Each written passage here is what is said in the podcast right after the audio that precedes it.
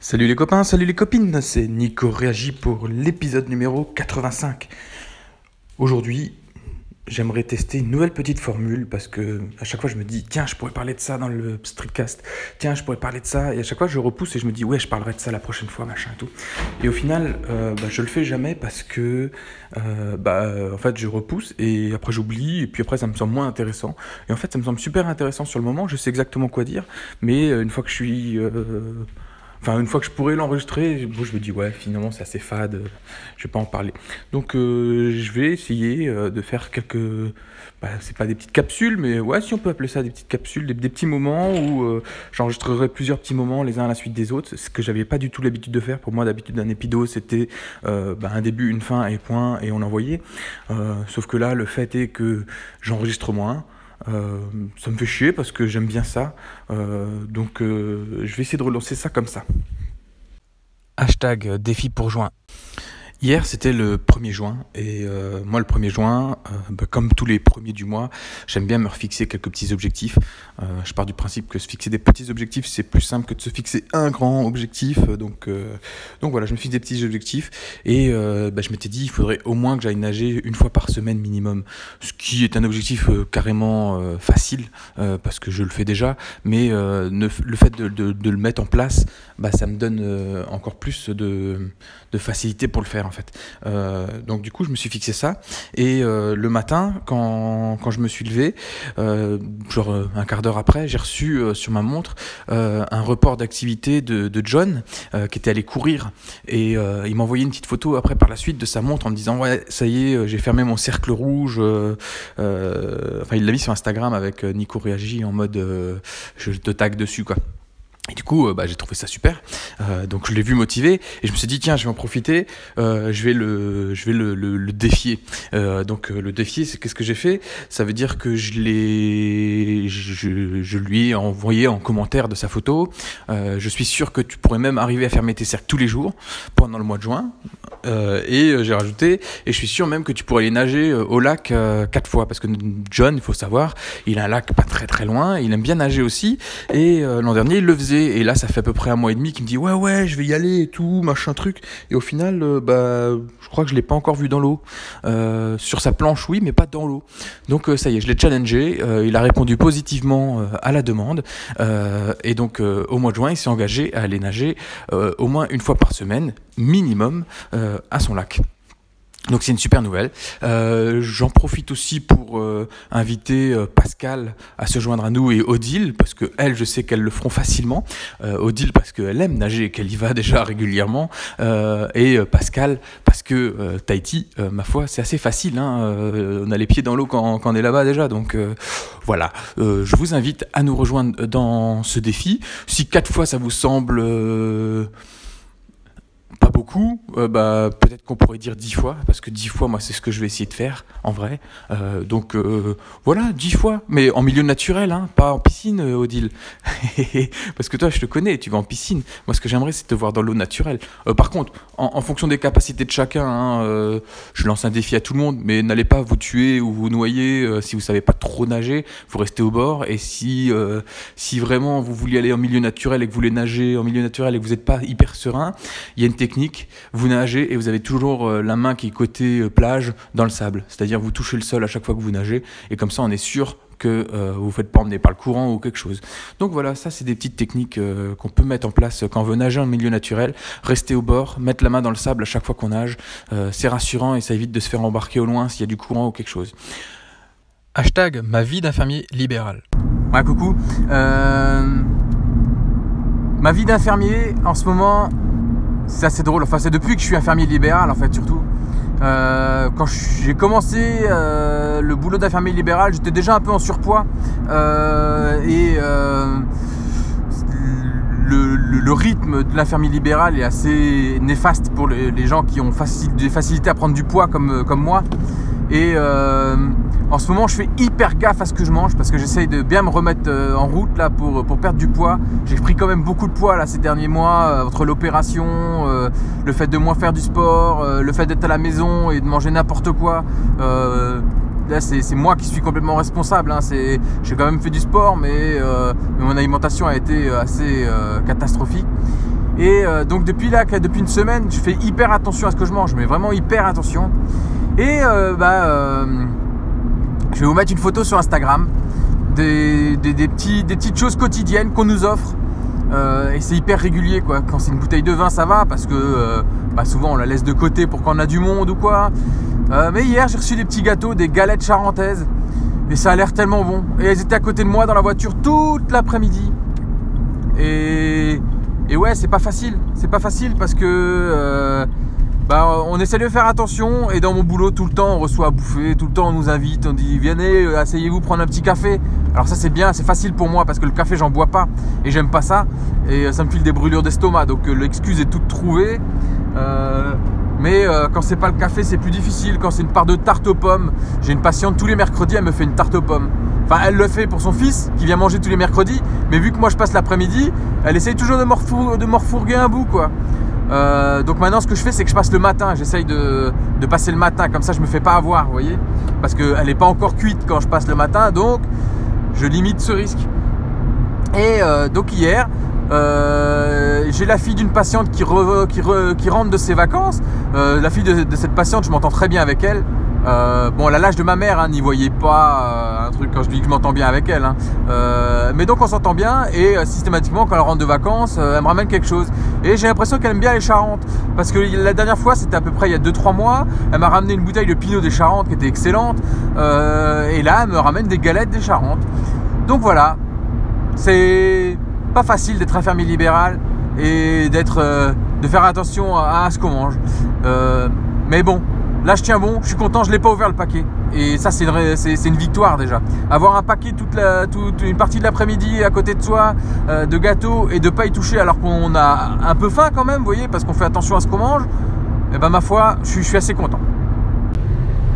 Hashtag ma vie d'infirmier. Oui, encore une fois.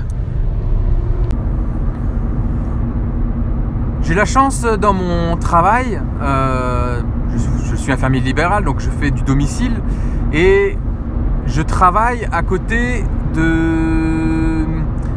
à quelques centaines de mètres de là où j'ai grandi quand j'étais petit en fin de compte, parce que moi j'ai grandi dans un quartier qui s'appelle le Neudorf. Euh, et je travaille dans un quartier qui s'appelle la Méno, enfin dans deux quartiers qui s'appellent la Méno et le Neuhof. Et c'est deux quartiers qui sont juste à côté de mon quartier de naissance. Euh, enfin pas de naissance, mais de là où j'ai grandi quoi. Et j'ai fait de la natation quand j'étais gamin, de 7 euh, à 11 ans ou 12 ans. Euh, j'étais pas mauvais. Et mon premier maître nageur était assez fantastique. Et c'est quelqu'un que j'ai recroisé plus tard à la piscine quand j'ai passé mon brevet national de sauveteur et de sauvetage aquatique, de surveillance et de sauvetage aquatique, quand j'ai fait de la surveillance en piscine aussi, je l'ai croisé. Et donc c'est quelqu'un à qui euh, j'ai toujours eu bon contact et, euh, et voilà. Et euh, récemment, bah, j'ai dû faire des soins près de chez lui et je l'ai croisé. Et euh, donc je l'ai croisé, c'était sympa, on a discuté un petit peu. Il me dit bah attends, je vais chercher un CD. J'ai retrouvé des photos de toi euh, quand, tu venais travailler à la piscine. Parce qu'à savoir, quand j'avais 18-19 ans, euh, j'étais en STAPS et l'été, avec mon brevet national de, de surveillance et de sauvetage aquatique, on pouvait surveiller dans les piscines de notre de la CUS. Et donc on, surveillait les piscines de la CUS. Donc la CUS c'est la communauté urbaine de Strasbourg. Et donc j'avais travaillé sous ses ordres une année. Euh, et, donc euh, il avait fait des photos avant de partir parce que lui était assez proche de la retraite. Et donc il faisait pas mal de photos euh, de, des gens qui travaillaient. Et donc il me dit tiens bah, je te file un CD, dessus il y a quelques photos de toi et des gens, tu verras c'est sympa, ça va te rappeler des bons souvenirs. Donc j'ai pris le CD, j'ai pas pris tout de suite le temps de regarder. Et hier, bah, j'ai pris le temps de regarder ce CD. Et là, le choc. Le choc parce que je me vois à 18 ans, quoi. Mais on se rend pas compte, euh, là j'ai 32 ans aujourd'hui, donc euh, voilà. Et on se rend pas compte à quel point on change physiquement entre 18 et 32 ans. Moi, je je me voyais pas avoir changé autant. Je savais que j'avais grossi, je savais que j'avais perdu des cheveux. Mais alors là, je peux vous dire que ça fait mal, quoi. Alors ça me rappelle des bons souvenirs. Mais il y a, quelque chose qui dénote. Il y a quelque chose qui dénote. Et là, c'est assez profond. Alors, j'ai déjà entendu parler de ça. des, des gros qui se. Enfin, des gens qui se voient gros et qui ne le sont pas en fait. Et en fait, ce que j'ai remarqué, c'est qu'à 18 ans, j'avais pas spécialement un complexe, mais je me voyais gros. C'est-à-dire que j'ai toujours eu l'impression d'être en surpoids. Euh, alors quand j'étais ado, j'étais probablement un peu grassouillé, mais pas, pas gros, vous voyez.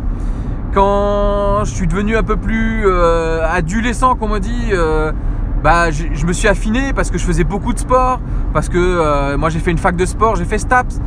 Et je me suis affiné, mais je pense que dans ma tête, j'avais gardé cette image de, petit grassouillé, vous savez, parce que euh, bah, quand on est gamin, on se moque les uns des autres, parce que ma mère euh, fait un complexe sur son poids et que je pense qu'elle a reporté ça sur moi aussi.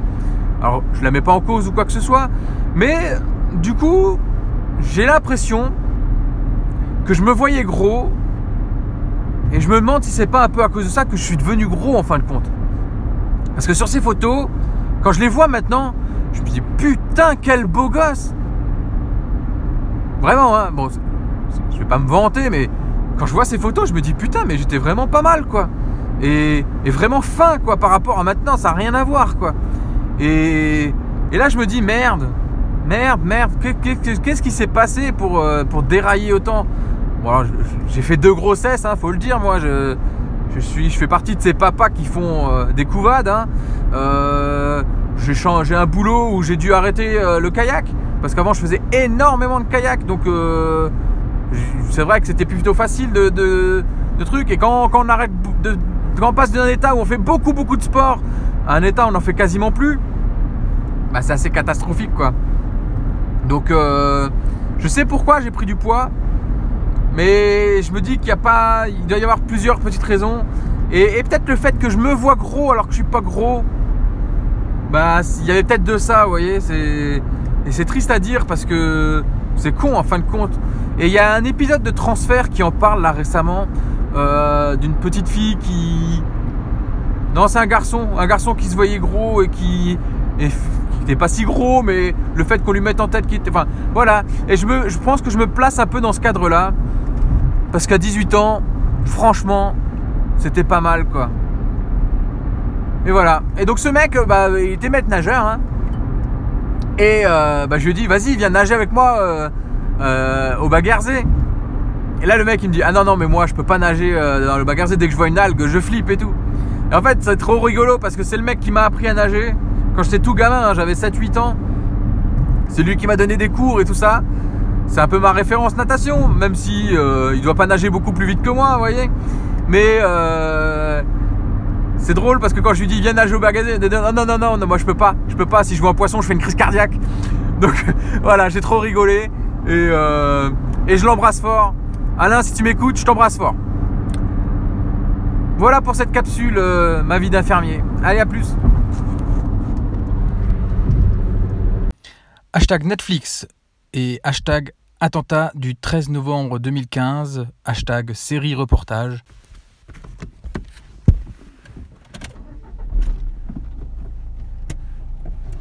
Hier soir, j'étais seul à la maison. Je me suis préparé euh, ma petite omelette. Et après avoir fait ma petite omelette, je me suis dit tiens, je vais allumer Netflix, qu'est-ce que je regarde?